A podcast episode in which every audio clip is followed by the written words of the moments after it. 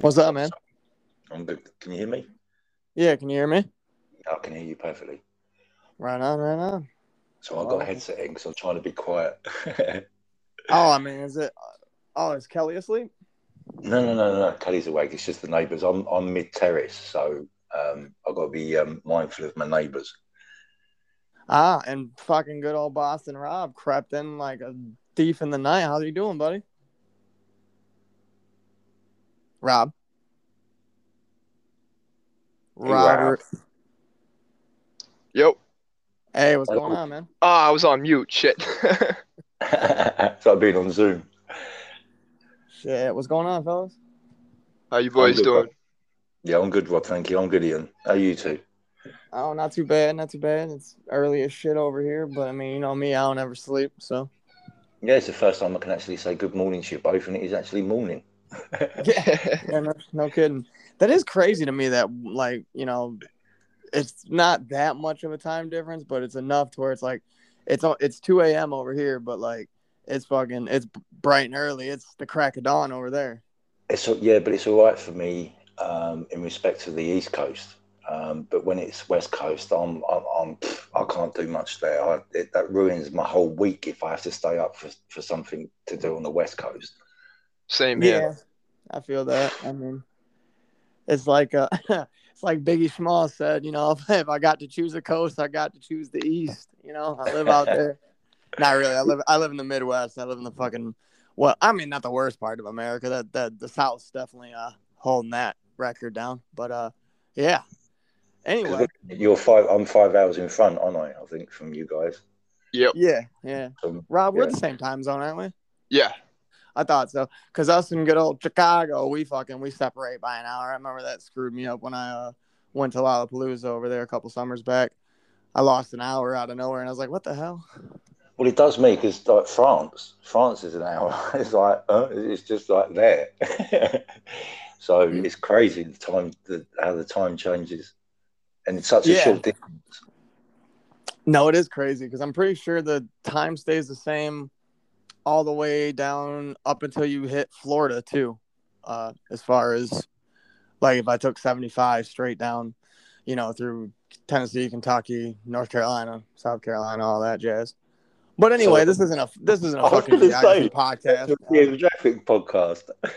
Yeah, welcome, welcome to the Geography Hour. I'm your host, Ian. Nah, welcome to Wise Guys Hideaway with me and the sorted bunch of people that I uh I'm blessed to run this with. Um, yeah, I'm, I don't know. I'm not not really feeling all professional about her today, boys. I say we just fucking crack her open Crack. like an egg and uh make an omelet. Um, Dave, who who was it? Do you remember that requested that we do this individual that we're about to Uh, embark Frank on? Burke, I've got a funny feeling it was um, Locke from Bad Guy Podcast.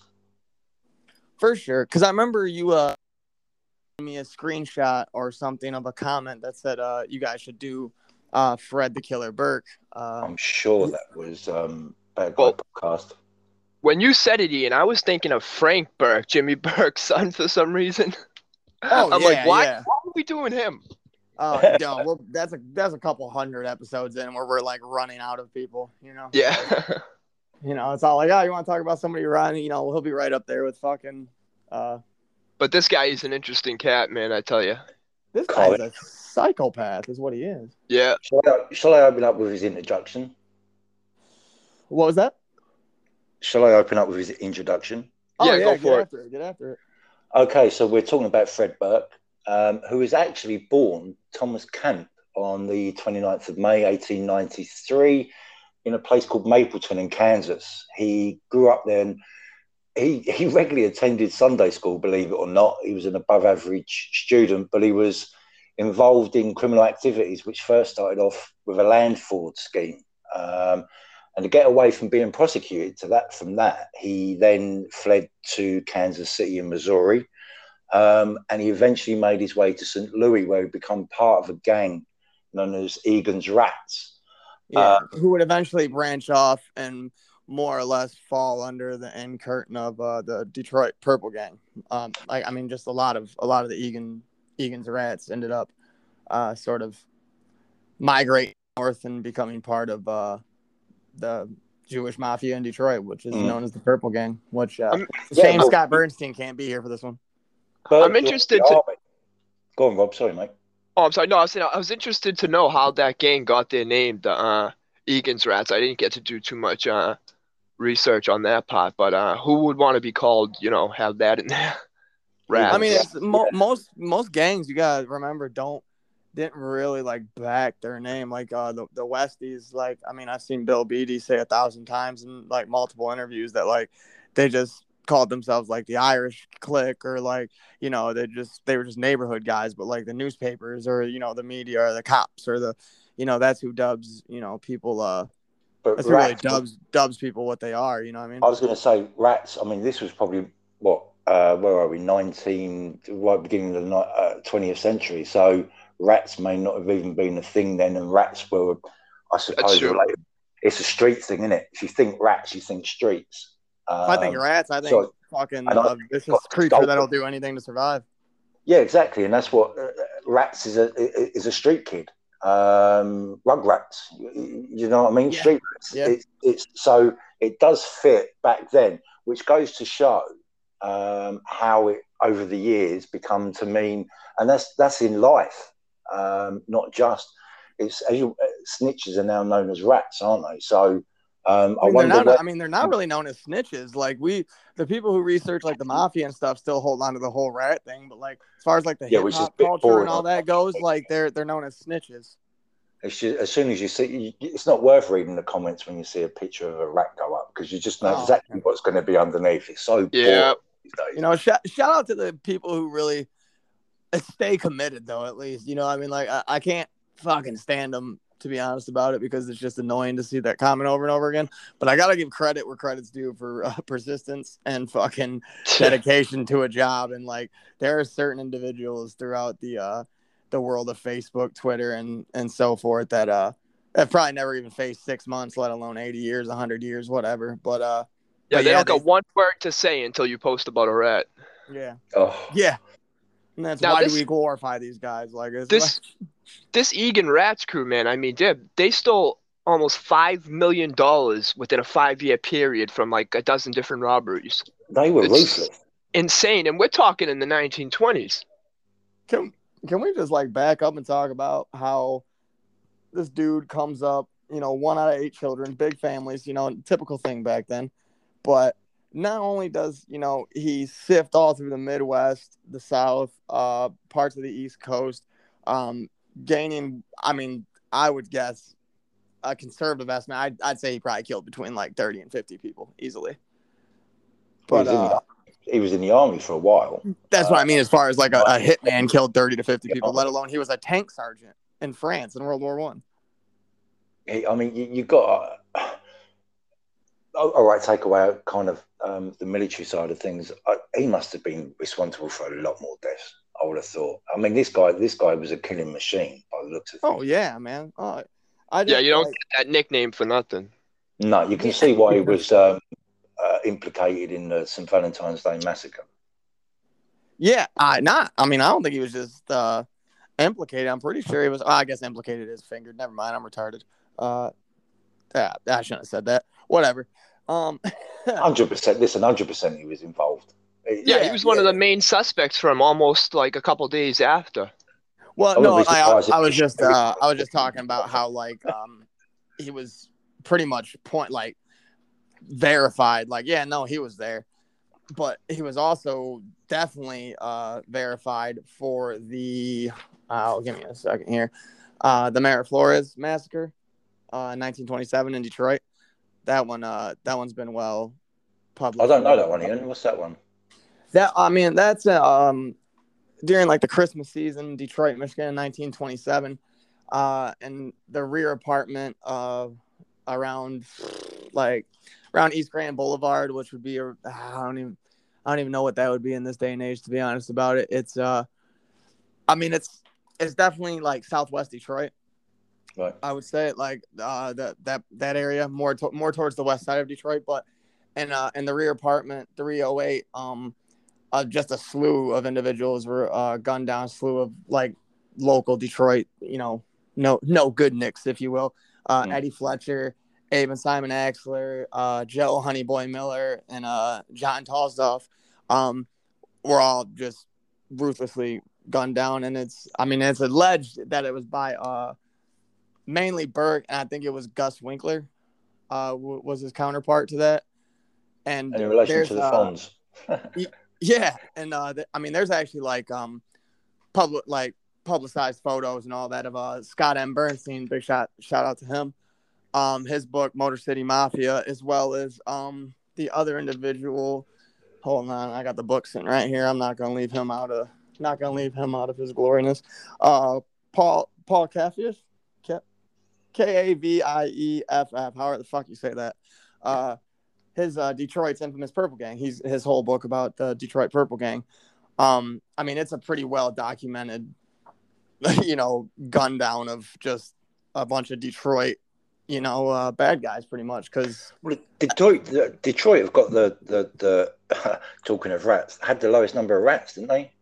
yeah, because of all of lives the long mafias? enough coming from this city. They'd be happy with a deal. Yeah, yeah. I mean, I don't know, man. There's there's something in the water here. I'll tell you.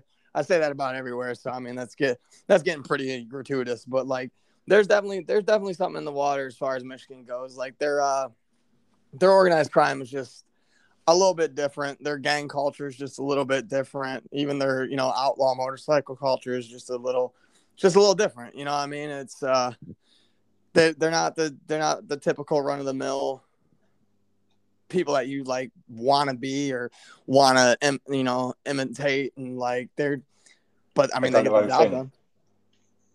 Yeah they uh they definitely they don't couldn't seem to compare 'em have to another swagger family, as much as as much as i hate to say it like that because like i mean i fucking love detroit. I love the murder mitten.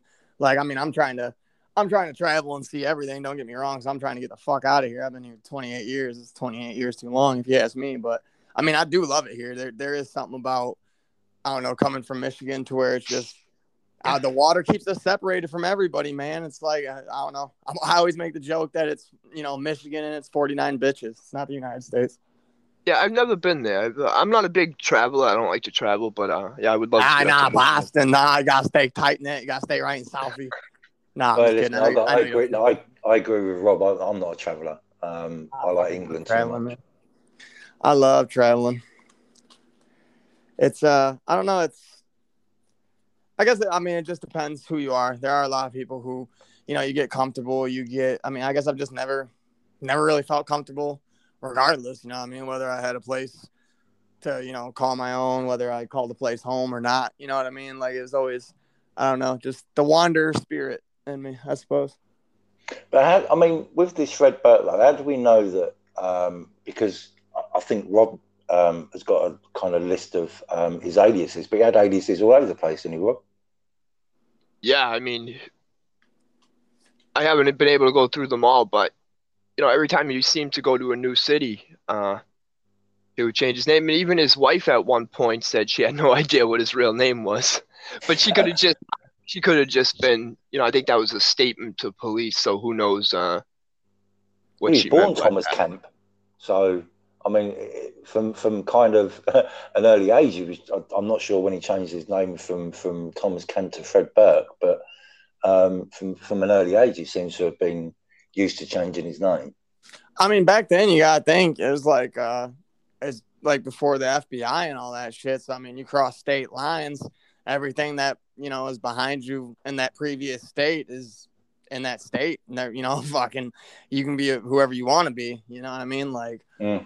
It, it's not like today where I don't even know if they had social security numbers yet or you know what I mean? Like you didn't get like a dental record. What was that? Who the fuck went to the dentist unless you had like a little bit of you know pocket change to spare? Like fingerprints, yeah, sure. When you were born and then when you, you got booked for your first time, you know what I mean? Like, but Yeah, it seems to be he was about in his uh, late teens when he changed his name because it says uh, that his first criminal act occurred at age 17 when he was involved in land fraud scheme, uh, scheme while traveling, while being a traveling salesman, and uh, he fled prosecution and uh, was in went to St. Louis, Missouri, and that's when he uh, changed his name from Thomas Camp to Fred Burke.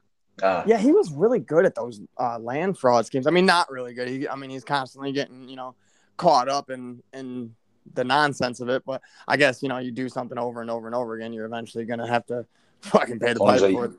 You are a criminal. you you mean they are criminals? You know what I mean? But man, land fraud. I can't. I mean, like, because like in my mind, I'm thinking of a handful of different schemes, right?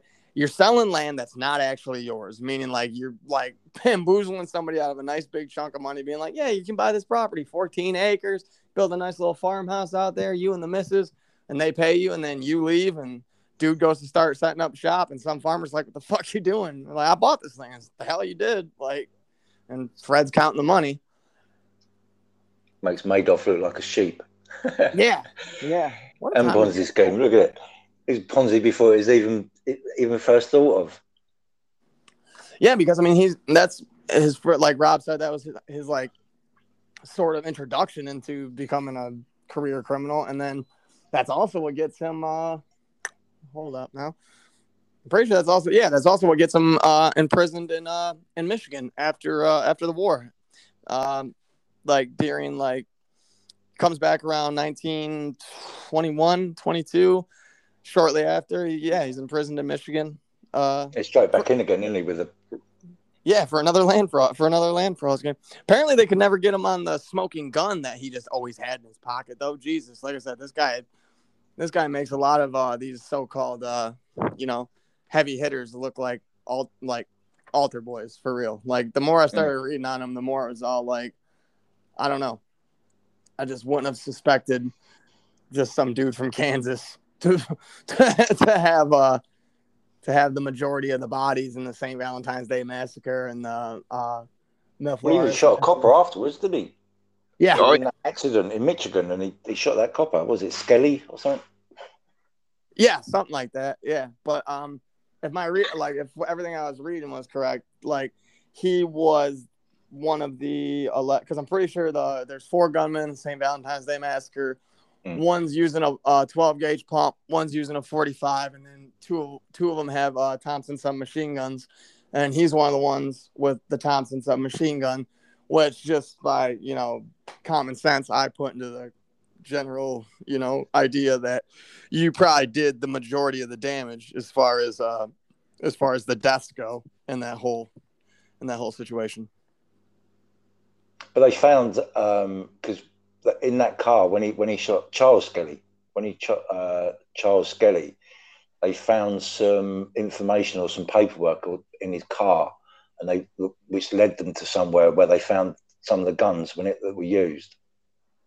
Yeah, yeah, I'm pretty sure they found one of the uh, 1911 uh, 45 caliber handguns, and I'm pretty sure they found one of the uh, the Thompson submachine guns.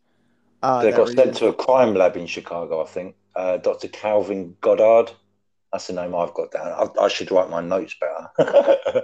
yeah, I always do that too. I always like I'm always like freehanding and jotting really fast. I'm like, no, I've got stuff written down. It's like, what do I mean by that? Why have I put that there? I've got Dr. No Dr. Calvin Goddard. What was that, Rob? I said no one can read my writing but me. I can't even read my own writing. Like midway through, I'm just like, wow, I really have dyslexia. Yeah, same here. Is is St. Joseph, Michigan, anywhere near you, uh, Ian? Um, De- I mean, everywhere in like that general Detroit areas. I mean, I live in, I live in the thumb. You know what I mean? So like, I could be to any of these places we're talking three hours. Yeah, well, that's how it is wow. here. Like, um, I can be, you know, all the big cities you think about, you know, especially organized crime in Boston. I'm five, ten minutes from them all. Yeah, I was I was telling my uh, girlfriend about that the other day. That the whole Eastern Seaboard is like it's really really close. Like you got uh you um, is Bo- Boston's before Philly right or is Philly before Boston? It's like you were coming from Maine. Uh no, if you're coming from if you're coming from Maine, you'd get to Boston first. Philly's a little further. Uh, yeah, down Boston, to the right Philly, down into like uh, New Jersey, New York. Like, yeah, it's it's real close, really, really close. Yeah, he's he was um when he uh he shot that Toledo police uh Toledo, Ohio police officer George Zian Zientara following the bank robbery in 1928.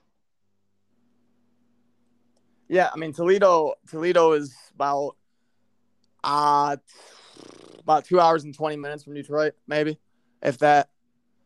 It's uh, it's real, real close. It's it's right there. So I mean, like, Same with, I mean, all, all things considered, same with like Chicago. I can be to Chicago in five hours. Yeah, I mean, following the St. Valentine's Day massacre, Burke continued his pattern of armed robberies and occasional murder. In December 1929, an intoxicated and paranoid Burke, using the alias Fred Dane, was involved in a minor traffic collision in St. Joseph, Michigan.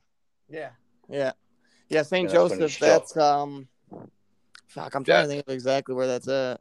And the police officer, um, uh, a patrolman named Charles Skelly, arrived at the collision and uh, he was shot and killed by Burke. But I don't really know the details behind what you know he killed him or any of that.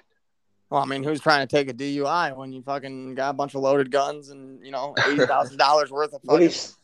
There was wanted posters, weren't there? There was wanted posters in a in a, uh True Detective magazine um, with Oh, yeah, Burke's that's right. face in it. So people were.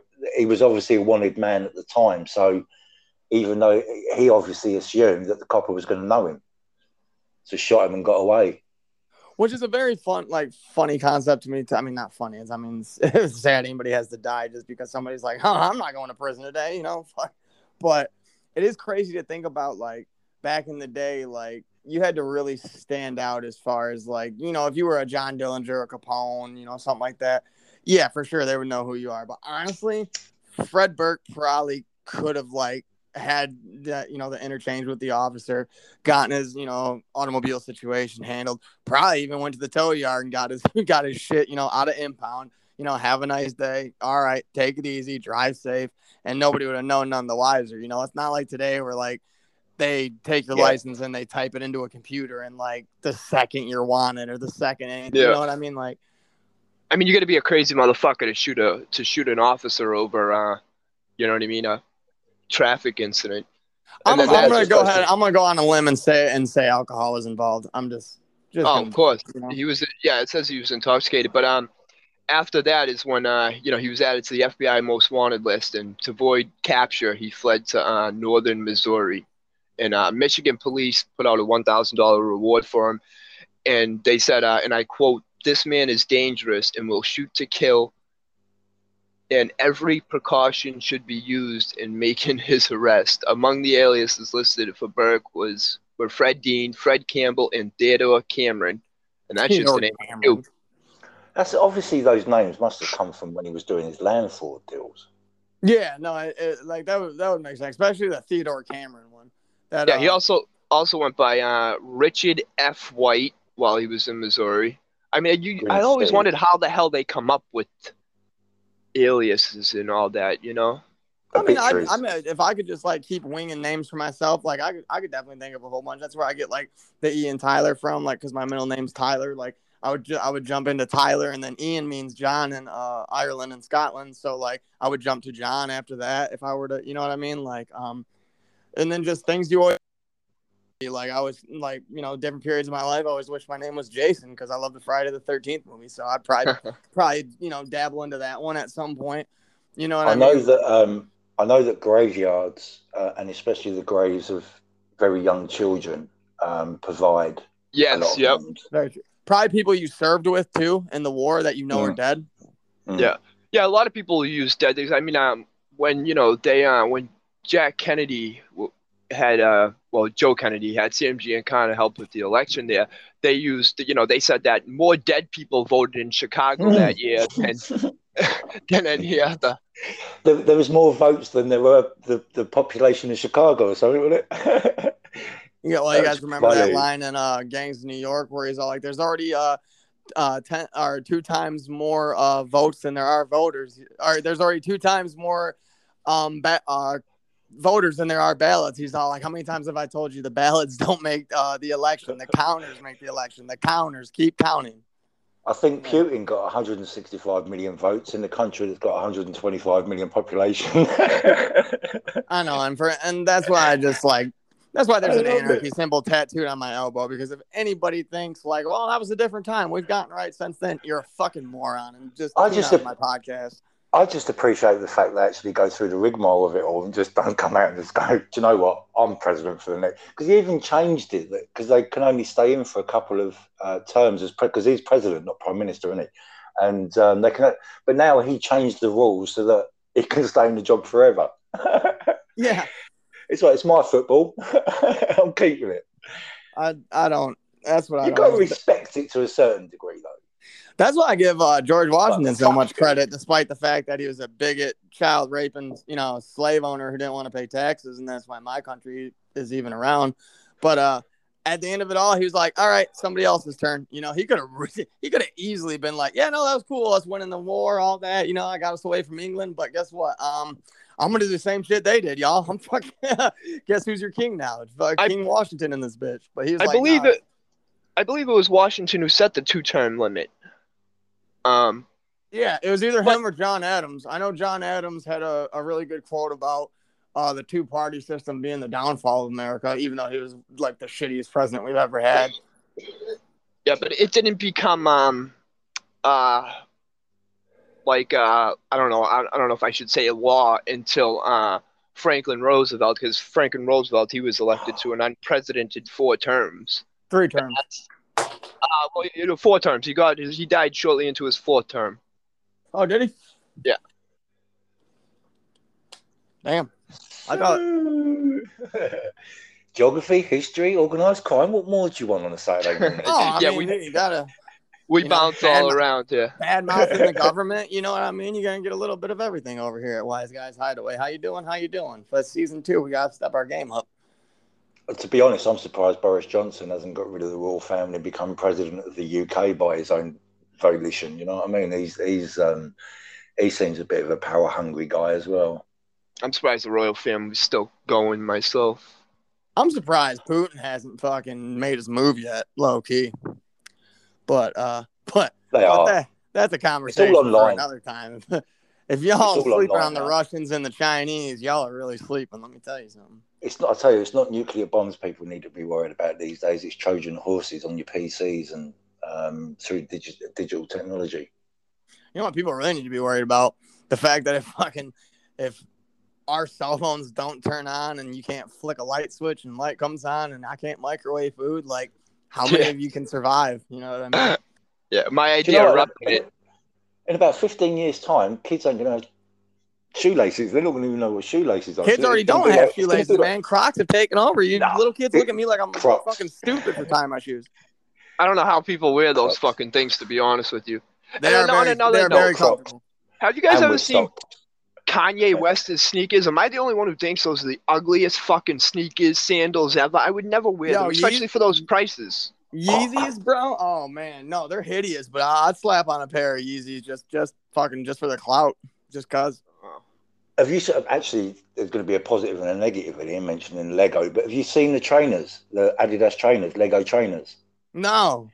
You can actually change the design on them and put bricks on them. Oh, that's they look they're nuts. But um, Glock, someone's designed a Glock, a real Glock, uh, to look like um, a Lego gun.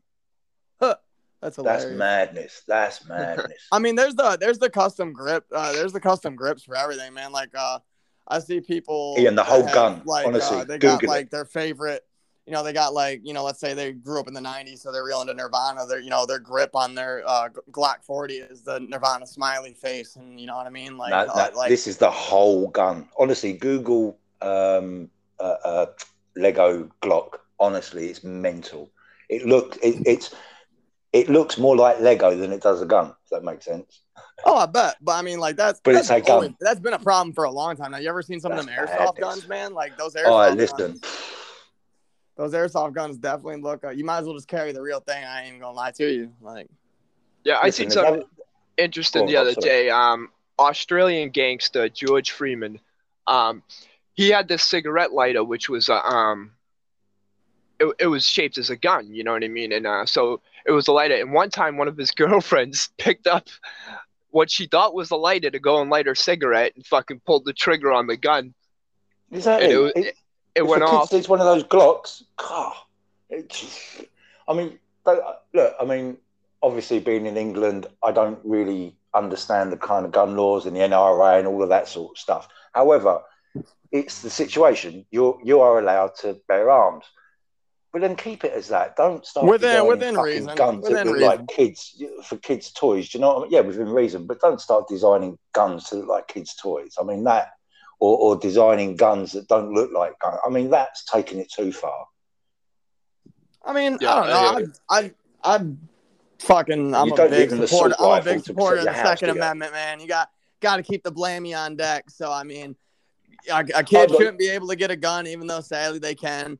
And as I an haven't adult, if you it. want a gun that looks like a Lego, I mean, just know that like if you get fucking shot out by a cop, or if kids start getting shot by cops, you're the asshole who wanted a gun that looked like a Lego.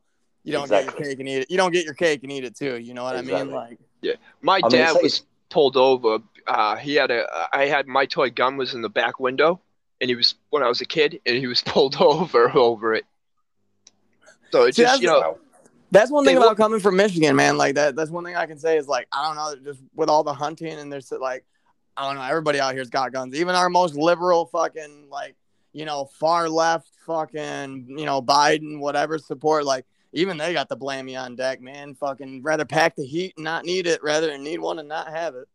yeah, that whole guns, you know, situation. It's I see both sides of it. You know what I mean? I mean, I believe it was Saddam Hussein, the sick fuck that he is. He said, uh, you know, how could you expect me to put down my sword if the others don't put Mm. down theirs? You know, like, and I mean, you can kind of see that. You know, why, you know, why give up your gun when other people have guns? I don't It's know. It's a bad. touchy. It's a touchy Oh yeah, situation. we like if we could go back and not open Pandora's box, sure, maybe I'd vote for Mm. not opening Pandora's box. Guess what? We already did it. They're not going anywhere. You could fucking ban every gun in the United States tomorrow. We've already fucking sold Yep. millions of them to Mexico, to Ireland, to Dave's Mhm. country, to the Saudis. To, I mean, like it's it's a wrap, man. It's it's a wrap. And what a lot Yeah, of people said- don't know is if someone like you know, say I shoot shoot and killed someone in my front yard or, or or anywhere, you know what I mean? That gun after my trial, they're gonna sell that gun. The government, Mm. you know, uh, the police, whoever, they sell, they go and sell the gun, and it, it's just it's crazy how that uh that works. But if you look, look at the situation here, Rob, I mean, we're, we're supposed to have uh, an unarmed police force, but wherever you go in the UK, we've got an armed police force everywhere. An unarmed police force, I don't think I've ever heard that before. Yeah, Wow. up, up, if, if you go to most London mainline stations. Yeah, they got they um, got batons. They got yeah. got- No, they, they got their, um, uh, whatever they're bloody called, I forgot the name of their guns now, but they, they're, they're proper armed police. Airports, main tra- mainline stations, um, docks. I mean, getting crazy did here. show. I mean, ISIS showed everybody, you know, fuck your gun restrictions. Like, you can get it too. You know what I mean? Like, it sounds sounds cold blooded to say it like that, but I mean, what they they they did a number in France, San Bernardino. Like, I mean, California's got some of the strictest gun laws out there. Chicago's got the strictest gun laws that there are, and there are more shootings in Chicago still every year than there are in the fucking rest of the United States as far as cities. Knife- Like, you know, Knife like- crime is our one. Knife crime is absolutely terrible over here at the moment. That's the other reason I'm a big just- supporter of guns, man. Fuck getting sliced and diced and stuck up. I'd rather somebody hit me five or six times with the blicky and fucking it just be over. Yeah, no, it's, it's crazy. Absolutely crazy. Anyway, we're getting away from organised crime, right? No, that's all right. We need to kill some time anyway. We're fucking over here flying through Burke. We're like, yeah, so he was a scumbag. He's a killer. Died of a massive heart attack July 10th at 40. I don't know if that's it. Let's see if I nailed it. Wasn't even looking at the 1940. Yeah, you got it right. Marquette, July 10th, yep. 1940. Hell yeah. That's what I'm talking. I, I love birth and death dates. Yeah, on March 26, 1931, uh, um, a citizen in Green City area who had read of, about Burke and um, seen his picture in a True a True Detective magazine recognized him as Richard White, another alias. Notified authorities. Burke was captured at the home of his father-in-law without incident. Uh, he was returned to Michigan and um, convicted of uh, Officer Skelly's murder Yeah. and given um, a life sentence at the uh, Marquette State Prison, and um, that The U- then he was Yep. in failed health, And the. UP. In Uh, case uh, anybody wants to know where Marquette is out there, it's in the tippy top of the U- Upper Peninsula. We're talking about Canada. wow. What's that? in- In Michigan, just right on the border there. Is that what you're saying? No, uh, like you know how Michigan's got the mitten, but then it's got the Upper Peninsula. Yeah, yeah, Well, you know how the Upper Peninsula is almost kind of like a shark, and it's got like a fin. yeah. Well, it's at like the tippy top of the fin. Okay, Uh, I got in, you. in that general in that general area. Marquette's beautiful though. Uh, I was up there a handful of times uh, to go camping. It's a be- beautiful, beautiful country up there. That setup seems a bit strange. Um, I mean, if you think back to all of his land fraud, and then he's married um, that 20 year old nurse, um, Bonnie Porter, whose father in law, sorry, whose dad owned the farm where he was arrested. Um, that all seems a bit strange to me, that one. It just, um, again, I wonder if he was setting up another fraud. Sometimes Well, I think it's just. Go ahead, Rob. No, I wasn't saying nothing. That It seems what he Dave. done every time he went running and hid, it set up land frauds. So I'm Well, just that's what I mean. wondering Is if he- sometimes I if feel he- you just run a out. 20 you know, year you old just- nurse. I mean, look at him. I mean, look, at- you wouldn't want to bump into him in an alleyway, would you? And you couldn't exactly see him marrying a 20 year old nurse. Do you know what I mean? No, So I, I mean, there's got to be never something all behind see. that. I can never also see Roy DeMeo being a good father. Truth is stranger than fiction, you know, and like I feel like for some of these guys, they just they just get burnt out. It seems like like some of them, it's like how it's not even like a how'd you get caught. It's like a ah you were uh you were waiting to get caught. You know, I mean, like I hate to I hate to always give them a little tidbit in uh every wise guy's hideaway ever, but I mean Hen- Henry Hill is the, the perfect example. You know what I mean? Like it went like he said it's one of the only things he said you know consistently when they were like so how did you feel you know on that final day that's portrayed in the movie when you know they roll up and they finally take he i mean relieved you know like it's over whatever's happening from now is happening but like it like this this part of my life is like finally over and like i mean it's not like burke lived much longer after he got that life sentence you know and dead at 40 Nine, from a it? massive heart attack drank like fucking a fish his whole life ate like shit that's the thing about gangsters that also always fascinates me is like these guys take themselves It, it, Yes. it just amazes me how sometimes, like, um, you know, they can a, a, a mobster can be the most vicious killer, most most ruthless, but they're such a good family man and all that, like you were just saying. Um, you know, it, it's crazy how uh, you Yeah, know they can be many- so ruthless on the street, but yet so uh, good with their family and their neighbors and their friends. It's that I mean, it's the compartmentalized thing, but it's also like it's also like I feel like we give them too much credit too because it's all like, oh, they were good fathers. They're good. How good of fathers were they? Were they ever fucking home? They're always running around cheating on you know the kid's mother. Yeah, you know, yeah. you know, you know what I mean? Like to where like, and I, I do feel what you're saying to where it's like because you know though uh, Albert DeMeo, uh, uh, God God have mercy on him, you know, rest his soul. Uh, I, I really wish I would have got to talk to that dude. That would have been that would have been amazing. But unfortunately, he uh he had his own reasons for leaving. But uh, you know, he he, he would tell like mixed stories about his dad. Is all like, you know, oh Roy was a good father, but then like, you know, he Roy would have him tell Neil Delacroix, like, you know, so what do you do after, you know, you you shoot you know, he's you slit the fucking throat, you know, he's an eight year old kid saying this, you know, I mean, so how good of a father is Yeah, that's this true. guy really, you know what I mean? Like But then it was always the son, was it? I mean, they protected the daughters very well. Yeah. That no, that's And- very true but true. the sons, the sons were kind of, I don't know, were they expected to be following in their father's footsteps more often than not? Yeah, that's See, That's the one I don't I don't know. Like I don't know if I can't see somebody like John Gotti. Yeah, I, I suppose I could see him being like, yeah, I want my sons to follow in my footsteps. Somebody like Roy DeMeo, I don't really think he would have wanted Albert to follow in his footsteps. No, I, Well, I agree. But it's still John- like uh, he's John- going to teach him things inadvertently just because that's the life he lead. Like, yeah, of lives. course. You know, you forget your car keys one time, you're going to show your kid how to boost a car because you know how to boost a car because you're a criminal. You know what I mean? Like, But then I suppose you've got to take that decision early. Do I do I let my son know about my life or do I completely hide it? So you can't half hide something, can you? So you either bring him in and, and, and kind of man him up, I suppose, if you like, um, or you just keep it. But didn't got he try he, he tried to keep him away at first, didn't he? He didn't want him involved in the family business. um, Are we talking about Gotti? You mean? Yeah, Angelo, John Yeah. Angelo Gotti. He didn't want him. Uh. Uh, yeah, sorry, uh, John Junior. He didn't want him involved. Yeah, and John Jr. didn't want to get involved either. Um, you know, he uh, it wasn't until the that that documentary that he did a few, you know, Godfather, Gotti, Godfather and Son that I really did. I didn't know that Jr. was still against being a gangster in the beginning. Um, what happened was after I- his I- father. I got Go a lot of time for John Jr. I really do like John Jr. Yeah.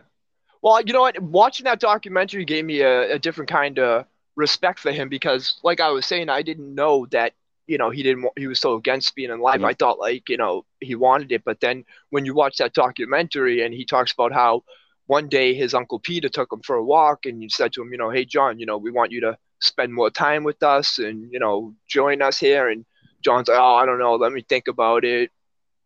And all no, that. yeah, so it, it does seem like the next, just from even individuals I've known, like, uh, like I, uh, I knew a kid whose dad was the president of uh, the Devil's Disciple chapter uh, around where we grew up.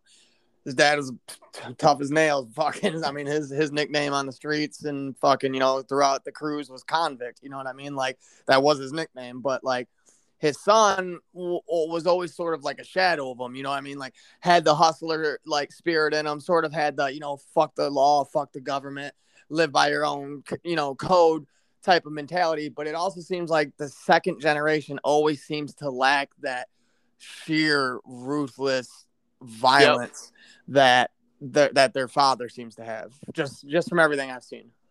Yeah, Yeah, 'cause this, I think Ti- go on. go Rob. ahead, Dave. No, go ahead.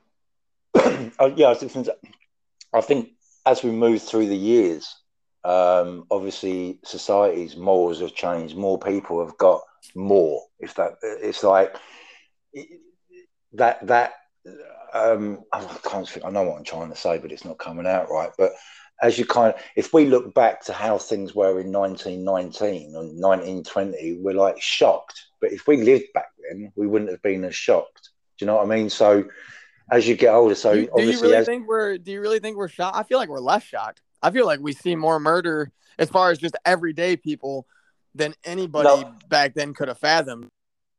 yeah, that's people what that's who went what. to war were probably more privy, but Yeah, Yeah, but but I mean, like, was- like it, that's the thing, wasn't it? People grew up back then with war was everywhere. Everywhere you Yeah. look, there was a war going on. Yeah, I world mean, war, yeah, world wars too.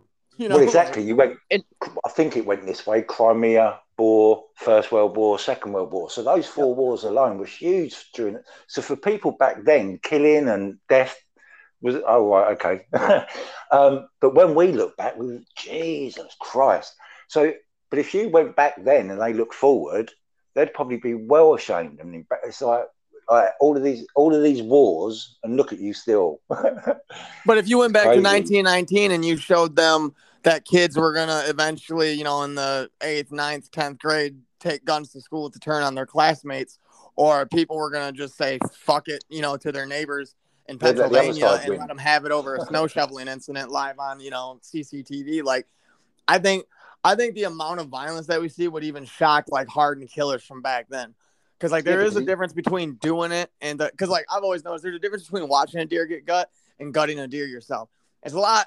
It's a lot more Yeah. like oh Jesus when like when you watch somebody gut a deer and you're not there to actually you know absorb the adrenaline and feel like the you know so like just the constant. I mean because I mean you guys are on the internet as much as fucking I am. Like how many leaks do you? I mean I watched that dude Mm. shoot his neighbors in uh Rhode Island like eight times. Admittedly, you know what I mean. Like I don't know if you guys know what I'm talking about or not, but Yeah, that's the press. I mean, that's obviously the the obviously as the press has grown and social media's grown, TV's grown. It, everywhere, everywhere, everyone's got a camera now. Everyone's a reporter.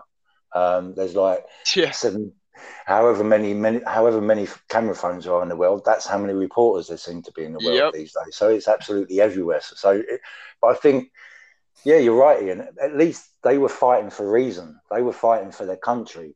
The wars we see on the streets are, are, are what? Just Oh, I just I just mean like at least like their violence you had to I mean you had to pull pull yourself up by your bootstraps and go get after it. You know what I mean? Like I'm sure that's what made Hitman so efficient from the first two world wars as far as the mob went was Mm. like you're fighting in the trenches and you're literally fighting in like rabbit holes in World War One and then in World War Two it's still trench warfare. So you're getting up close and personal and pulling the trigger on somebody. By the time you get to like, I, you know, by the time you get to like Iraq and stuff, not not taking any credit from you know what anybody did over there. Like I said, I got a lot, a lot of friends who served, and like you know, I'm fucking a big supporter of the military, and I do not think we take Hmm. good enough care of them when they get back home. Nope. But uh, we don't hear either. yeah, I'm we just they just don't anywhere. You know what I mean? Like No. at least Russians are just like honest about it. But Mm. uh I'm like pro Russia on this podcast. But no, it, there there's a difference between Desert Storm, you know, Operation Iraqi Freedom, and you know, uh, Korea and uh, World War II, and you know what I mean, where like you you were getting seriously up close and personal on an individual, and then like you know laying in the trenches for hours upon days upon weeks, just smelling your friends rotting next to you, and just you know, there's you know there there there definitely is a difference in the warfare. And then uh and then vietnam gets its own little you know segregated uh subset Yeah. of things You can But for a lot of these guys come back fucked up. You know what I mean? From those, especially back then, you know, the way they had to kill and everything. Unlike my grandfather, um, my mother's father, he was drafted to the Red Sox out of high school.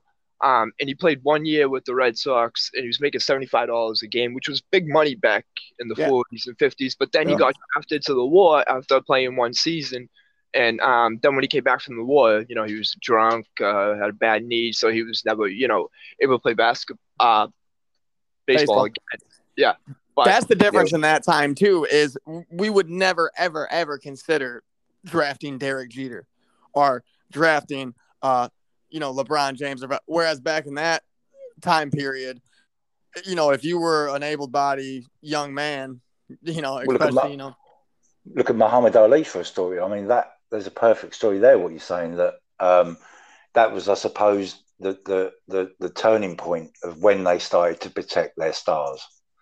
yeah Yeah. yeah, Muhammad, uh, that was, yeah. wasn't it? I mean, he lost his world title because of it.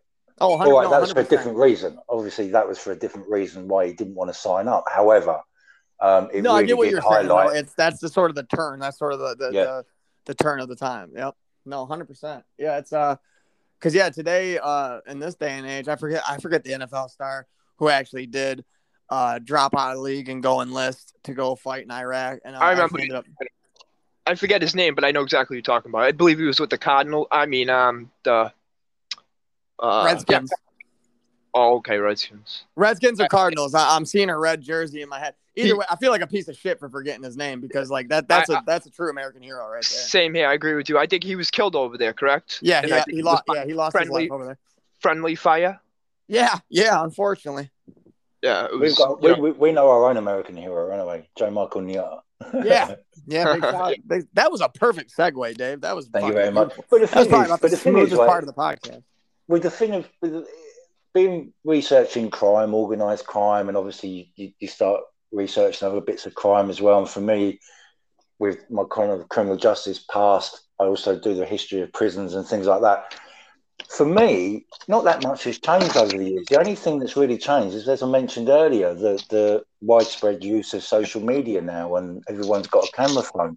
So it's like the only thing that kind of is exploded is information, not Well, that and murder, ma- murder making people famous. I mean, people, people that like, uh, I don't like to think of it this way, but you know, some kid out there might listen to us doing podcasts and all these guys and be like, man, they rambled on and on for an hour and a half about this fucking Joe Schmo dude who who, who gives a fuck? He lived hundred years ago.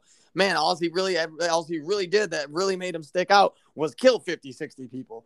Like, I can do that, you know. Like, I mean, that's that. Like, I mean, admittedly, like people like us, the uh, the media is the worst because I'm not the one who fucking runs 60 minutes. So like, don't go blaming me. I had to start up a podcast. Yeah, but Ian, that's and like that's like Ian, that's like us taking the piss out of people that train watch or go and take the plane numbers or it's this is something we enjoy because it's something we enjoy. I mean, everyone has a passion in life, so I mean that's.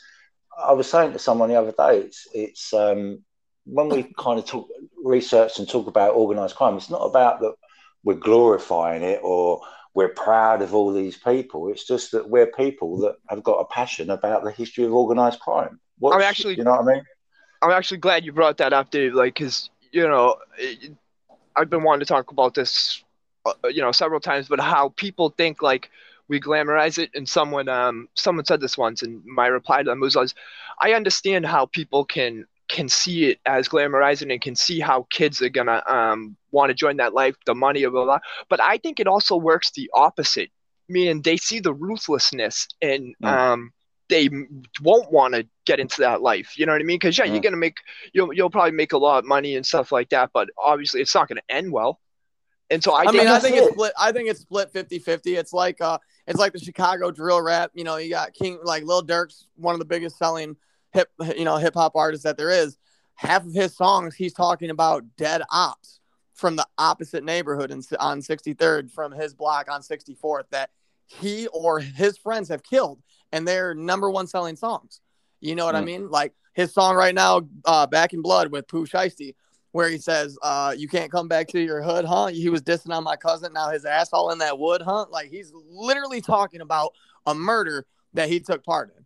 And we love it. We can't get enough of it. We fucking eat it up. It's it's it's the number two charting song in the country on Billboard. Mm. You know what I mean? Like that's where like I just admit to it that like I'm not saying these people are good people. I'm saying they're fucking pieces of garbage. I am saying mm. they're interesting. I am I am kind of glamorizing it because like I mean it's pretty intriguing to me that you take the average run of the mill person and they and they just they just hit fuck it in life and they become a criminal. Yeah, but they don't really make it, it within far. context here, and that's the thing. You're glamorizing it within the context of organized crime. We're not glamorizing it in the context of society's morale, morals, and principles. You know See, with I mean? organized it, crime, I am though because Arnold Rothstein, that's a fucking J.P. Morgan or a Henry Ford if I've ever seen one. I don't care what anybody tells me.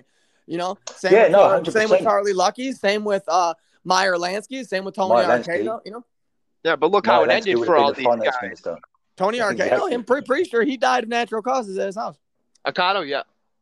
You know what I mean? Like, they're, they're, don't get me wrong. Like, for like, for all the ones that, when you're so ruthless that, like, you know, an Albert Anastasia, a Joe Gallo, a Roy DeMeo, yeah, you're going to get found with nine or 10 in you, slumped down in the fucking chair somewhere. Or, but you know, but like Carlo Gambino, I mean, he did, he didn't do more than a year in, in jail. Probably ordered roughly fucking hundred plus murders and participated in probably 30 in his on his you know up and coming and like i mean and what consequence did he really pay you know what i mean even with Rothstein, if you look at Rothstein and all of these ones that we're talking about, take away the crime, and yeah, they could have been uh, leaders of their industry, whatever, top CEOs. I mean, Meyer Lansky could have been president of America. Um, but that's in the normal world if you as soon as you add crime, you're bringing them back into organised crime world. So in a way, you're not glamorising them outside. I guess I guess I'm not glamorizing them so much as I'm bringing what other people do to their level because I yeah. I don't ever view I don't ever view it as like a oh they were such ruthless degenerate criminals for it because motherfuckers on Wall Street who will fucking make you go bankrupt, homeless, divorced, not see your kids so that they can get the top sale margin that's the same as putting a bullet in somebody's oh. head to me, to me personally. Like, I don't know. I've, I've seen people lose everything, like lose everything as far as everything they work towards, and it, it spirals them into a place that, like, yeah, okay, sure, they're still breathing, but I mean, how how yeah. much good is that really with how some people end up after a bad business deal, after a, you know, like it's like one of the guys that I wrote about in my story, The Monk, the Brain, and the Marble Diamond for Mitzi Szereto is the best new true crime stories, well mannered crooks, rogues, and criminals. How's that for a plug? Which is available on Amazon worldwide. Look at that. um, that fucking segue right there. Thank you very just... much. But Art Raquel, Art Rachel, he had an IQ of 160. So we're not talking about stupid people. No, no. Well, some of them, but yeah, no. Yeah. No. I mean, um, a lot of them were very, very intelligent guys. Rothstein, Lansky, Luciano, uh, Maranzano, uh, Masseria. I mean, they, they, they had to be within the world that they lived in. Um, otherwise, they'd have been walked all over, wouldn't they? Uh, so, I mean, look at Jim Colosimo, Big Jim. Uh, oh, yeah. He decided not to get involved in bootlegging, and that's why Johnny Torrio took him out because they saw the bigger picture. I mean, yeah, I guess like I guess uh I think of the aspect too of like you had uh, to be a businessman, yeah, as well as a ruthless killer. Well, I lump together the whole murder aspect as like a it's a big eh, like inclination of you know research material of mine.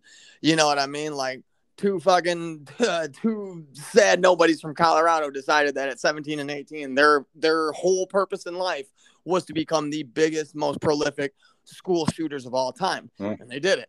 The uh, an individual who served with dignity over in Desert Storm after you know witnessing what happened at Waco decided that his whole whole fucking goal and purpose here in life was to show America just how you know fuck they really were as far as like yeah, I'm talking about Tim McVeigh for anybody who's confused right now too. As far as like you know, they used to get like it's like he said when they're like, uh, "How did you feel about the whole Oklahoma City?" He's like, "I used to get medals for doing that." You know what I mean? Like, it's uh, there's there's always just been two types of people in the world to me: killers and everybody else. Mm-hmm. You know what I mean? And it's just like I don't know, and I'm and I'm not alone because otherwise the whole uh, Night Stalker documentary on Netflix wouldn't have been number one for fucking six weeks. You know what I mean? Yeah, exactly. We get we get thingy classes glamorizing organized crime, and yet these these serial killer programs and like NCIS, Criminal Minds, Law and Order, they're all number one shows. I, yeah, I mean, I think it's because like hopefully nobody ever like there is a small faction of people who want to emulate a Ted Bundy or a Richard Ramirez. I think everybody, at least for that. one day, would like to have walked around as John Gotti when he was at his peak. It's I, always. I would have. I could oh, Of course, I would have loved to. I would have loved to. That brash. Right, three hundred thousand on a handed dice. Come on, is you is you serious, bro? Come on. I would like to have been Accardo as well and been the sign kind of behind the scenes, but um, yeah, for brashness and have that, John Gotti all day long. You can't knock him for that. Yeah, who doesn't want to be Nicky Scarfo saying like, "Thank God for an honest jury, an American yeah. jury, knowing damn well that he's guilty." You know what I mean? Like, I mean, who, who, who, who doesn't want to like be like? There's, I mean, there's a reason that fucking gangster movies and like true crime movies and shit are always, you know, the best sellers. It's because they're different type of people. They're not everyday. They're not mailman Joe. They're not, or they are, and that's the craziest part. You know what I mean? It's yeah, these like, are the stories we want to know. These are the, the voyeurism. Everyone, so, everyone, there's a bit of for everybody who says, you know, I'm glorifying this or I'm doing this or I'm doing that. My only many fucking times did you watch the Twin Towers fall when they fucking kept showing the news footage? Go fuck yourself. You're the same as me. It's just always been fascinating to me how criminals' minds work. You know what I mean? Mm. Like serial killers. I, I, I love it all. True crime. You know what I mean? I'm, I'm, uh, I love it all, but I mean, organized crime is where my real passion is. But it's like you got to go into the mindset of these people of how they I like you know, you had to be half fucking crazy. You know what I mean? Like, you think, like, when my uncle was indicted, uh, I heard that he, you know, when he first found out the indictment was coming down, he didn't know what it was about. You know mm. what I mm. mean? Because that's how many crimes he's committed. So it's like you always got to worry about, like, about like, um, you know, you, when you're going to be brought down or whatever. And a lot of these guys can, you know, they probably don't even think. Out. Yeah, it, it's just it's it's crazy. You know, I couldn't imagine living um, you know, having to be worried about, you know, getting indicted all all the time or anything like that. You know, every time a mob guy wakes up in the morning, you know, they don't know if that's the day they could be arrested or not. It's just that's probably why they have so many heart attacks, Rob. That's why a lot of them probably die from so so many of them well, die from heart attacks because of the stress. That's See, I feel point. like a lot I, of them sort of, uh, sort of. I mean, especially as, as, time went along. Like, I mean, we're talking prohibition and all that. Like, it, it was just a dog eat dog world and fucking like people were very uneducated and poor and but you get into like the 80s you get to a guy like you know robert DiBernardo i think he just thought like he he was a, a suave businessman who did some shit some real shady shit uh actually he's a piece of shit i'll say i'll, I'll tell his daughter to her face that he's a piece of shit uh but thought you know oh uh these are you know friends of mine I mean, you gotta think like uh, Sam, Sammy Gravano's uh, brother. Shout out Sammy the Bull. We want to talk about a segue. Sammy, I'm gonna get you on here one way or the other. I don't even care if I have to weekend at Bernie's you when you die and prop you up and make you talk on the podcast. You're coming on. It seems all you got to do is talk about like John Alite, and then you could Sammy the Ball turn up. I think something like yeah, that. Yeah, no, right. He'll just pop up out of nowhere. Get going them, on. Him, them and Jimmy Calandra is Warren. It's a good. It's really. I mean, it's kind of a good time. That's the one. Uh, but uh, nonetheless, Sammy Sammy Gravano's brother-in-law there's no way he he ever ever ever ever ever would have dreamed Sammy's gonna fucking have me whacked. You know, I think a lot of these guys really are sort of ignorant to the fact of like, you know, like no, these guys are my friends. These guys are my this. These guys are my that. Like, th- like then something happens. It's like Henry Hill. Like, as much of a you know snaky thieving liar that he is, like I really don't think. Oh wow, this uh, this is how deep I am until he was in, you know, part of the Billy Batts murder. Like he was all like, yeah, Jimmy and Tommy, yeah, they're wild, but oh, we just have little dealings here and there. And oh, Paulie, he loves it. And the next thing you know, some guy's getting beat to death in your fucking, you know, in your suite. And you're like, oh shit, this is, oh, okay. It's, uh, you know, are they Rob Lufthansa, six million in cash, two million in jewels, two weeks later, Jimmy's handing him a package of heroin. Like, what can you do with this? You're like, oh shit, you you guys are fucking gangsters, huh? Like, you know what I mean? Like, I don't think No. some people know what they're getting into until it's too late, and then you adapt. You adapt I wonder- die. I mean, I wonder if Sammy was um ordered to kill his brother-in-law or if he did it himself to make sure he didn't suffer. You like you know you know what I mean? Like um I don't It was going to happen, so he did it. yeah, I don't know. I, I don't know for sure. I don't, I don't know if that's um I think he Yeah. volunteered. I, I would. have been established. I would. But Yeah, I- he talked about it on 60 Minutes with uh, Diane Sawyer. Because I could see him, you know, um you know, him doing it for wanting to make sure it's done quick or something like that, but I just don't know how someone could pull the trigger on their brother-in-law. I mean, I have uh, three older sisters and multiple brother-in-laws. I can tell you it wouldn't be that hard. Yeah, well, I mean, like, no, I I mean, so. you're a you're a fuck up. This is like this is what we do. This isn't the haberdashery business. We're not every everyday guys. We're not every like that's that's where I give like people like credit, like in organized crime, where I give them the benefit of the doubt. Same when it comes to like the gang culture and stuff like that. It's like people are always like, I don't understand. They seem like such a nice guy. How could they be so? It's like, well, I mean, you you think you just wake up and every second of every day is like when you're killing somebody, that's how you're gonna act. Like, no, that's not how it goes. You know what I mean? Like, it's it's it's business or it's I mean, as far as like the street gang culture goes, it, it's just fights that turned into more fights that turned into somebody, you know, eventually getting shot from one side. And then, you know, how do you let it rest? You know what I mean? Now, let me ask you guys this question right now. Let's say if you guys have had to pull the trigger on someone, all right, let's let's forget about like, you know, getting caught. Like, you know what I mean? 'Cause I, I'm sure people wouldn't want to do it because they don't want to get caught. But let's say you knew for a fact you were going to get away with it. You know what I mean? And it was for a good reason. Could you do it? Oh yeah, hundred percent. Uh, I believe I could too. Yeah, but it would No, have we to just be all for, we just all implicated ourselves. yeah, because I mean, I, I, you know what I mean. I, I, I couldn't do it to an innocent person or whatever like that. I've never been in that, in that position or anything like that. But um, you know, I, I really do believe that if it was something I really had to do and there was a real reason behind it, I think that you know what I mean. I could do like if someone killed like you know I don't know my mother, my father, my brother, or something like that. Hey man, hundred K is hundred K.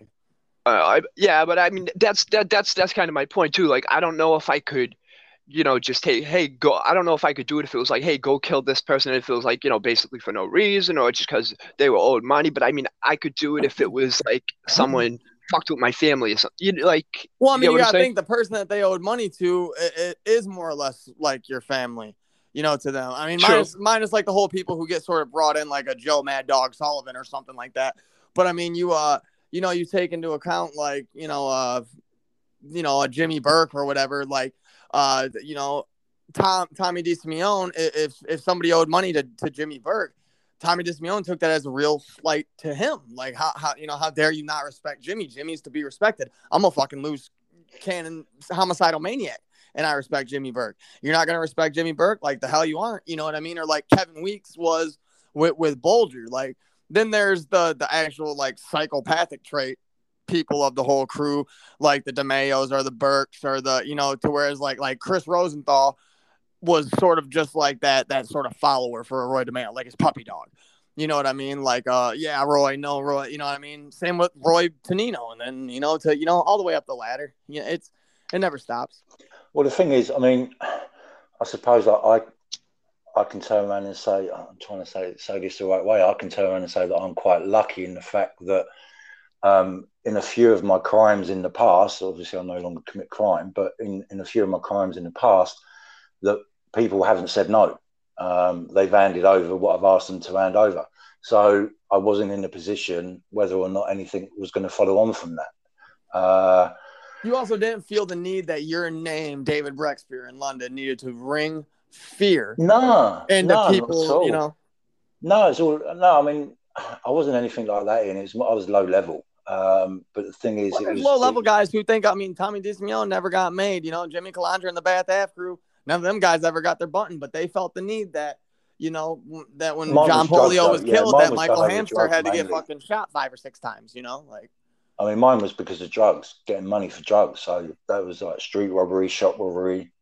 No, I um, no, I do, robbery. I do feel So- you. I just mean like some people do seem to have that whole my name. Ha- I mean, like I know because like I mean I like I semi have it to where it's like I just want to be left alone, but like the best way to get left alone is for people to be like, yo, Mm. just give give what you owe them or like, you know, like just do what he they ask you to do, do what he tells you to do, and just get the fuck away from him. You know, is I mean, sort of like that's why I can like sick, psychopathic, fucked up. I don't think those LSD experiments helped him at all, but uh, I mean, But my, mine was more to do with my way of life. Obviously, addicted to drugs, you're, you're desperate, and, and you'll you'll get money as many any way you can normally. So that kind of if you, if you think of that, that that like you, you do anything if you're desperate in respect to drugs.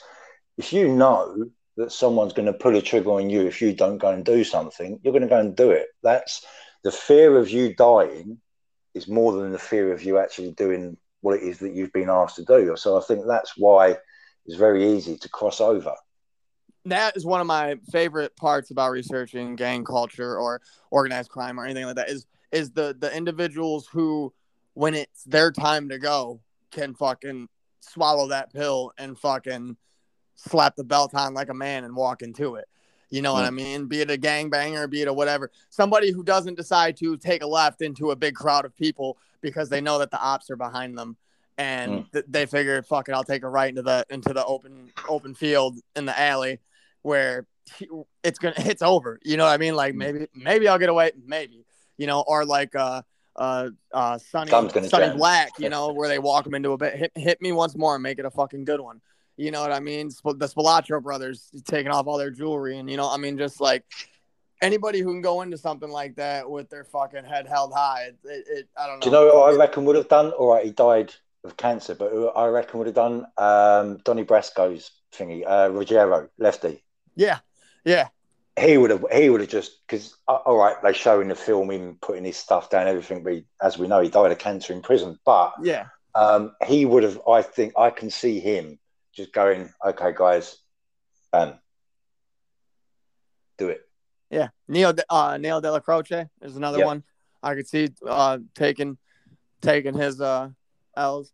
Um, even though he had, even though that's how he ended up going anyway. The one I can say that I think would have done it, like two, uh, uh, Joey Gallo. Mm.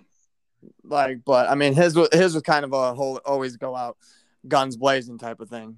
But like, that's where He like that's where of a choice, psychopaths like sort of come to fruition because you know who wasn't gonna doing that? Whitey Bulger. You know who wasn't doing that?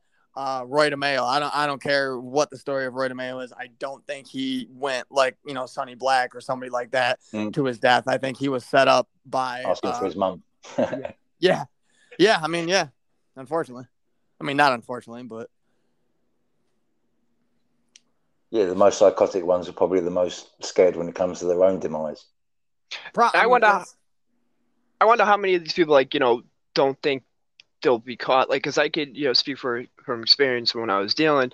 Um, I had such a false sense of security. You know what I mean? Like, I, I didn't think I didn't get caught, but I, I never even believed I would get caught in my head. You know what I mean? It's like, Yeah, uh, it won't happen to me. That happens yeah, to guys who exactly. get sloppy. Yeah. But but now it's insane because like if somebody you know I knew was in that, and it's like I, you know I'll be thinking to myself, you know, yo, you're gonna get caught. You know, I mean, how could you not think you're gonna get caught? But like you know, when you're in that position, you really believe in it. And most of these people must believe that they're gonna get away with it, or they're not gonna attempt it, because nobody would commit something if they knew they were getting busted. You know, I mean, that's just Yeah, exactly. Then you game over. You got to have in your mind. You, you, you do what you do not to get caught. You don't do what you do to get caught. Very yeah, true. and it's just it's all about the precautions you take and everything Oh, like Well, I that. mean, uh, Like- I don't know about all that though, because how do you explain uh, individuals who like their whole song and dance, their whole trade was you know uh, armored car or bank robbery? Like that's not a low profile type. Or get you know Anthony Shea, the No Name Gang, those two fucking gun gun toting lunatics from uh, the North Hollywood bank robbery. I mean, uh, any sort of uh, high scale armed robbery crew. Same with any any sort of murder gang, like the best friends gang from Detroit, to where you are just killing people left and right, left and right. Like if anybody in the DeMeo crew didn't see themselves either in the trunk of a car doing hundred years when this was all said and done, then they're fucking idiots, in my opinion. Same with Anthony Shea, the No Name Gang. Like if anybody ever thought like, yeah, no, we can just keep doing stick 'em ups for the rest of our lives, like you're a fucking idiot. Like, And I can say Yeah. for sure that Anthony Shea and his crew, they they were so cocky, they didn't believe they'd be caught. Like, and they freaking, I I don't want to say they welcomed um they welcomed the heat, but like they were uh Snub their nose You know, at it, kind of. y- yeah, like they knew they were being watched and they would still they would still do it. You know, they would, you know, find a way to lose their tail or whatever and and uh commit a robbery. Like after one time when uh Shea he uh sliced his they they shattered the window of a bank and uh on his way out he sliced his hand on the um window and then uh, in his surveillance of him like he's walking around he's got a big bandage on his arm. You, you know what I mean? It's like so or I mean, or even the John Gotti. You, I mean, hosting court at the fucking Ravenite like that, like, yeah, I mean, you even says it in the tape. You know, this is gonna be close Cosa Nostra until I die, be it an hour from now, a, a- Yeah. a week from now, or hundred years from now when that when they throw me in jail. Yeah. Like, you gotta you you gotta accept the fact that like the people I think don't think they'll get caught are like serial killers or uh I could see drug dealers. I could give you that one for sure because they're like, nah, this is sneaky. We're good. Um, you know, burglars, stuff like that. But like, I think anybody who's really brazenly living the life had to like has to know. I would think. this kind of links on to stuff that I, I, I talk about in the criminal justice in, in kind of my reform stuff, but um, it's it's about consequences. When when it comes to consequences, it's like uh, let's say normal members of society look at consequences a lot different to what someone involved in crime or organized crime looks at consequences. There's Well, consequences. sociopath, Dave. Exactly. Well, no, I mean, at the end of the day, a drug addict, right? Their consequence is going to be how ill they're going to be if they don't get that money to get the drugs that they need. Not if I get caught, I'm going to prison. They don't think like that. and Whereas a normal made member of society thinks, well, if I if I if I steal this Mars bar, I'm going to get arrested, and they don't steal the Mars bar. But you don't think like that when you've got other consequences that are involved in your life and organized crime. There's obviously loads of consequences in organized crime as to why you would carry on committing crime. Because once you're in the life, you're in the life. So it's it comes down to the consequences of the people in the circumstances they're in, and not what normal society, uh, the platform that they view it from, from their morals and principles, and what their consequences would be. They're not the same thing. It's two completely different lives. Well, being and- inst- becoming institutionalized also. Sorry, Rob, but becoming institutionalized also, uh, sort of make like brings that to like the you know the forefront too. Is like that's the that was one of the craziest things. Like the more and more I researched organized crime, and the more and more I research some of these guys, you know, there are some of the really really you know uh, fascinating ones. Gambino, uh, you know, the big tuna, yada yada. But you look uh, like a like a John Gotti. I don't think he ever had a solid decade outside of a penitentiary from the time he was about 22.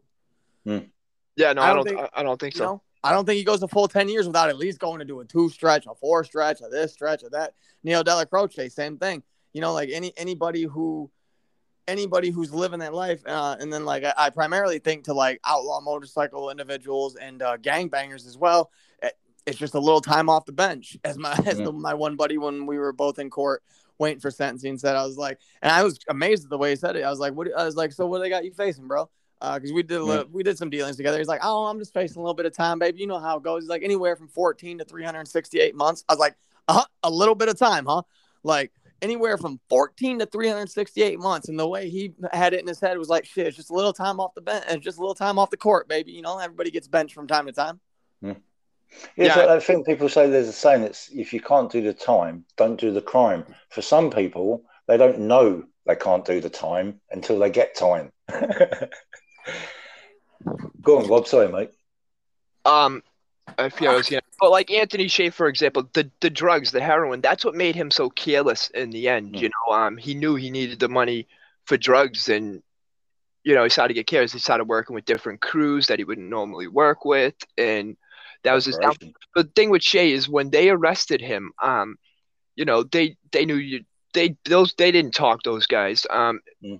when Shea they waited a couple days to interview Shea because they wanted to make sure he was. They wanted to wait until he was in full heroin withdrawal, and basically say to him, you know, what I mean, hey, you give us what we need, and you know, we'll get you a doctor. Get no, you that is that is pretty But- impressive to me. That Yeah, he and- and like, go fuck yourself. he stood tall, you know what I mean? And you know, anybody who's ever experienced freaking withdrawal, it, it is so intense. Oh, I have I have intense. single-handedly experienced opioid withdrawal. Never, uh, never heroin withdrawal, but definitely them, uh, Oh, them. Percocet. Shout out to anybody out there struggling like myself, man. You fucking, yeah. I mean, It'll get better. You can do it. So can I. Uh, I mean, get off the drugs, obviously, not not just get through the withdrawal, so so you can do more drugs. But now, shout out to anybody out there suffering, man. But yeah, that that's one tip of the cap to Shea. Yeah, I Uh, had cousins that um didn't get clean until they went to prison, until they went to jail because you got no choice in there, you know. And uh, like uh, man, my cousin told me how sick he was in there, like because they don't give you nothing. I believe they, I know some will give you uh uh, cl- uh clonidine and um which will you know supposedly helps, but I guess it doesn't really, it doesn't really um do Me- too they much. give methadone in some places. They, they Mm. Yeah, some give you know, I- some Buprenorphine. it all depends on the jail. Like my friend uh, Ryan Leone, who runs the um that YouTube channel, he was you know a big drug dealer in California, and and he did time, and he almost every time when he went away, he was you know suffering full withdrawal, and one day he was in absolutely freaking dying, and you know they sent the nurse to see him, and um the nurse is like, okay, you're really bad. I'm gonna I'm gonna give you some something. I'll be right back. And even Ryan says right in his head because you know the power of the mind is a powerful thing, and he even says he instantly started to feel better when Oh yeah, when I when I, when Yeah. the dealer tells me that like But- he's read up and I can go pick up. Yep, yep. Oh yeah, yeah. But when the, the lady comes back to his cell, right, and she says to him, and he- now here he is, you know, he's all happy. He thinks, you know, I'm gonna get a Suboxone or I'm gonna get a methadone. And now I'm not gonna be sick. And so the lady hands it to him, and she goes, here, it's um, it's the big one, 800 milligrams. He goes, 800 milligrams of what? She goes, ibuprofen. He goes, ibuprofen. Like like Uh, I can imagine how bad like because he went from thinking you know what I mean to uh, he was getting something to only get an ibuprofen which obviously didn't do a fucking thing you know what I mean no, oh. it won't. It won't get you high at all. I'll tell you, Rob, over here, bro, I'll tell you, right, um, it wasn't that long ago you'd have guys going into jail in the UK to get off drugs. Now guys are coming out with habits. It's it's crazy, absolutely crazy. But I must admit, in respect of um, drug addiction, I suppose in one aspect it's bad because it maintains people's habits in there and it's, it doesn't allow them to kind of fully come off the drugs.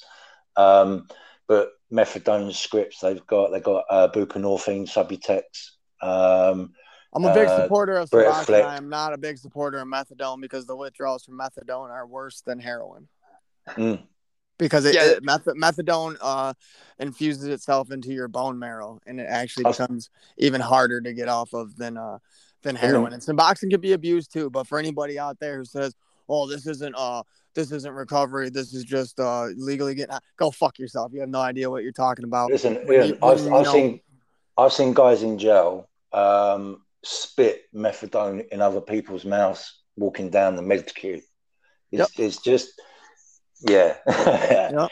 it's not some not uh, yeah some uh, uh, shit images from too many and anybody who's never lived it, I'm fucking I'm happy for you. I'm happy you don't have that fucking devil on your left shit, shoulder.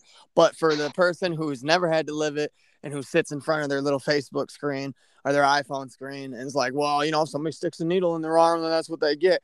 I don't intravenously drug use. I'm totally against it. I fuck it freaks me out. I would pass. same out. here same here I have plenty of friends who have died from it. I have plenty of friends who are probably gonna die from it. I have friends who are fucking just starting to do it. I have friends who are fucking been doing it for years. So until you fucking have to fucking step foot in that position, until you've lived it, shut the fuck up. You don't know what you're talking about. Go on about your happy fucking life. Have you a spritzer. Fucking enjoy your little fucking white picket fence and be thankful that you have no reference, no frame of reference of what the fuck I'm talking about. Yeah. because the first time you do a drug you know what I mean? It's a choice but once it becomes an addiction it's not really a choice anymore. It's like a it, it's a necessity you know? I mean nobody has experience. I even heard someone say one time that um drug withdrawal was it felt like like you just had a cold which is completely untrue. Like you know you you would take a cold any day over fucking uh Yeah, no, a hangover feels like you have a cold. Fucking. So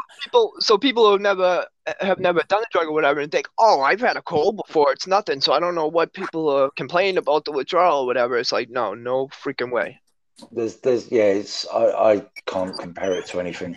And I, I mean i've not had huge withdrawals in the past but i have withdrawn and nah they're, they're um you you want to rip your face off. You, you just want to rip your skin off. You just want to die. It's, Yeah. the best either. advice the best I, uh, advice I could give to any kid but the advice I gave to my uh, my brother and my, my brother's a really good kid you know what I mean? And he's seen what it's done to people like you know what I mean? So that's what I think why he stay away from it. But I always say to everybody kids my brother if you do not want to do a drug don't fucking try it you know what I mean it's like Mm. if you go out with your friends okay and you do a li- you do a line of coke or whatever you do a couple lines of coke the next week when you go out you know what I mean you're gonna be like oh hey let's get some coke you know what I mean because you had Mm. so much fun doing it that you're gonna want to do it again and it's just a Oh, yeah. fucking you know It's, so a, that's it's a spiral, man. if It's, you uh, not wanting to be addicted any kids out there anybody don't fucking try it Yeah, and if there's something, if there like, if Just you are one of those people who's like, uh, I want to experiment, I want to do this, but there's a particular substance that just you just see, you just feel uneasy about, it. You don't know why. Same way that I feel like I don't know why, but every time I'm in the ocean, I'm like, ah, fucking shark's gonna bite me, man. I know that's how I'm gonna fucking die. Or you know, I mean, just when you have those weird feelings, it's probably telling you know, it's probably your body telling you like this ain't the one for me. You know Mm. what I mean? Like if uh if you know for some reason like even like booze for example if for some reason you're the kid who you know you, you smoke it out day but like you tried to avoid the bottle because you know mom and dad are both at home fucking you know amy winehouse and that rest in peace amy i didn't mean anything disrespectful by that but but yeah they're both home just you know bon scott and that shit and you're like eh i don't really want i don't really want to drink i don't really want to drink and then like you finally give in and you do and you realize like oh this feels like heaven like it, the whole time along, it was your body trying to tell you. You know what I mean? It's like uh, Bradley Nowell from Sublime. He partied his ass off all the way into his early twenties, but was too afraid to try heroin for the longest, longest, longest time. And guess what killed him at 28? you know, like it's uh, Yeah, man, crazy. yeah heroin is in uh, you know i mean i would never knock someone for doing what they got to do to make money you know what i mean i've been there with the dealing and stuff like that i never fucked with heroin though i never wanted to uh, you know deal whatever it's just you know like i said i wouldn't knock someone for doing what they got to do to make money but i mean heroin is not you know what i mean you, you I mean, you what if you do it like, what about a Nicky Barnes though, man? Motherfucker was a junkie and then fucking got clean and fucking started flipping that H pack, loud pack, baby. especially with the fentanyl you know it can fucking kill somebody you know what i mean Oh, it's oh, like yeah. That It can all fentanyl, kill when I saw man. that, that scared the life out of me seeing all that. Um, It can all kill somebody, man. A- aspirin's completely harmless, but eat 40 of them bitches. That'll be the last headache you ever go to sleep from. Yeah, Mm. I I seen a story recently about a, um a cop who who dropped because he, he was all he was doing was handling the uh, handling when he did a search. You know what I mean? He just he touched uh, a little bit of fentanyl. I don't know if it was you know got in through his finger or whatever the fuck it got through, but like you know what I mean? Yeah, I think It he was like- had to breathe some in. I don't. Uh, I don't. the I don't buy. I don't buy those particular stories. Yeah. Do you know Well. I It's- do know a lady who um she actually because one of my the late one one person I used to pick up off was when uh when I sold I pick up off this lady named uh Sonia. She she didn't you know she was a big deal but she didn't touch stuff. But just from handling the coke one time she um she failed she you know failed Oh, for fa- it. yeah, failed the piss test. That's why most meth, there's a lot of people who cook meth don't ever use it, and like, but they're still addicted to cooking it. You know. Mm.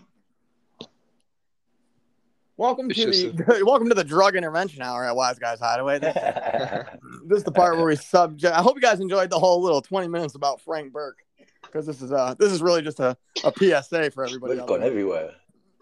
We've gone No, all over, but we need to but we need to get the fuck out of here because my phone is about to die, Indeed. and uh, Indeed. it's getting it's getting late. And uh, I th- I mean I feel like we've ended it on a good note. We told you a little bit about Fred Burke. You know, we told you that fucking. Well, I mean, these told told you that. Oh, I'm not glamorizing it. I'm telling you, I am glamorizing it. Go fuck yourself. Uh, I, I mean, I, I glamorize fucking. I glamorize a bunch of things, man. I glamorize fucking. Uh, you know, people who I glamorize comedians, people who make people laugh because they feel like it's it's what they're meant to do in life. I glamorize those people. I glamorize, you know, fucking pain-stricken songwriters like you know Amy Winehouse and Kurt Cobain. I glamorize, you know, all sorts of shit. It uh, if it interests me, odds are I glamorize it. Doesn't mean it's right. Doesn't mean it's fucking in, anything to you know hang your hat on or anything to write home about. But it it definitely uh part of the human condition. Was that a goodbye? Was it? yeah, I mean that, that was that was my sign off. Uh, you know, the typical shout outs to everybody, you know, the Mob King, uh, Scott M. Burnstein, he'll be on here soon. Um, big shout out to Detroit Best Friends gang leader, uh, Rock and Reg. Uh, hopefully I'll be able to do a sort of in-depth uh, chat and dossier about his uh, his run through Detroit. Um, if Scott can set me up with that, I'm super excited about that. Um, still got the still got the cross country chaos tour planned for uh for August. Red Whitman, Larry Mazza, uh, Seth Ferranti, and then my uh, special secluded guest Danny T, uh, all going to be a part. Uh, big shout out to you guys. I definitely needed to do this tonight. It's uh definitely definitely been a rough month. Yeah, no, it's been it's been a blast once again. I just want to uh, wish a belated happy birthday to uh, Christian Cipollini, gangland legend, whose birthday was two days ago. Hey, Um, I wish him I wished him happy birthday thing anyway, so um, just want to do a belated one as well. And big shout out to the guys at National Crime Syndicate, obviously uh, Zero, uh, Joe Michael Nyotta, uh, Casey, uh, Casey McBride, Brian's fucking gone, yeah, everyone, Brett everyone that. Giuliano. Listen, Seth- if anyone's Seth- like me, you'd have hung up by now. they would have cut off the podcast by now. Oh, they're doing the goodbyes. I'm going. right on, man. Well, I appreciate you happened- guys. Bad Guy podcast as well. I, they had me on their show the other week, um, talking about. And Black speaking Hand. of podcasts, the, the What Can Be podcast, you know, by our very own Dave Dave Rexfield. You know what I mean? Like, I haven't done anything with it for a while. I've been so busy on other stuff. hey, it's all good, man. It, it's all good. It, every, everything in time, right? Everything in time. Exactly. Rob, But, it's been an uh, absolute blast, mate. always, like always, brothers. All right. Well, Indeed. we the fuck out of here from everybody here. Uh, Love you Wise guys. guys Hideaway. Everybody over here at Lost Cause Production, from the Jolly Old to fucking Southie to fucking the Murder Mitten. We love y'all. Take her easy. Laters. Wait, everyone.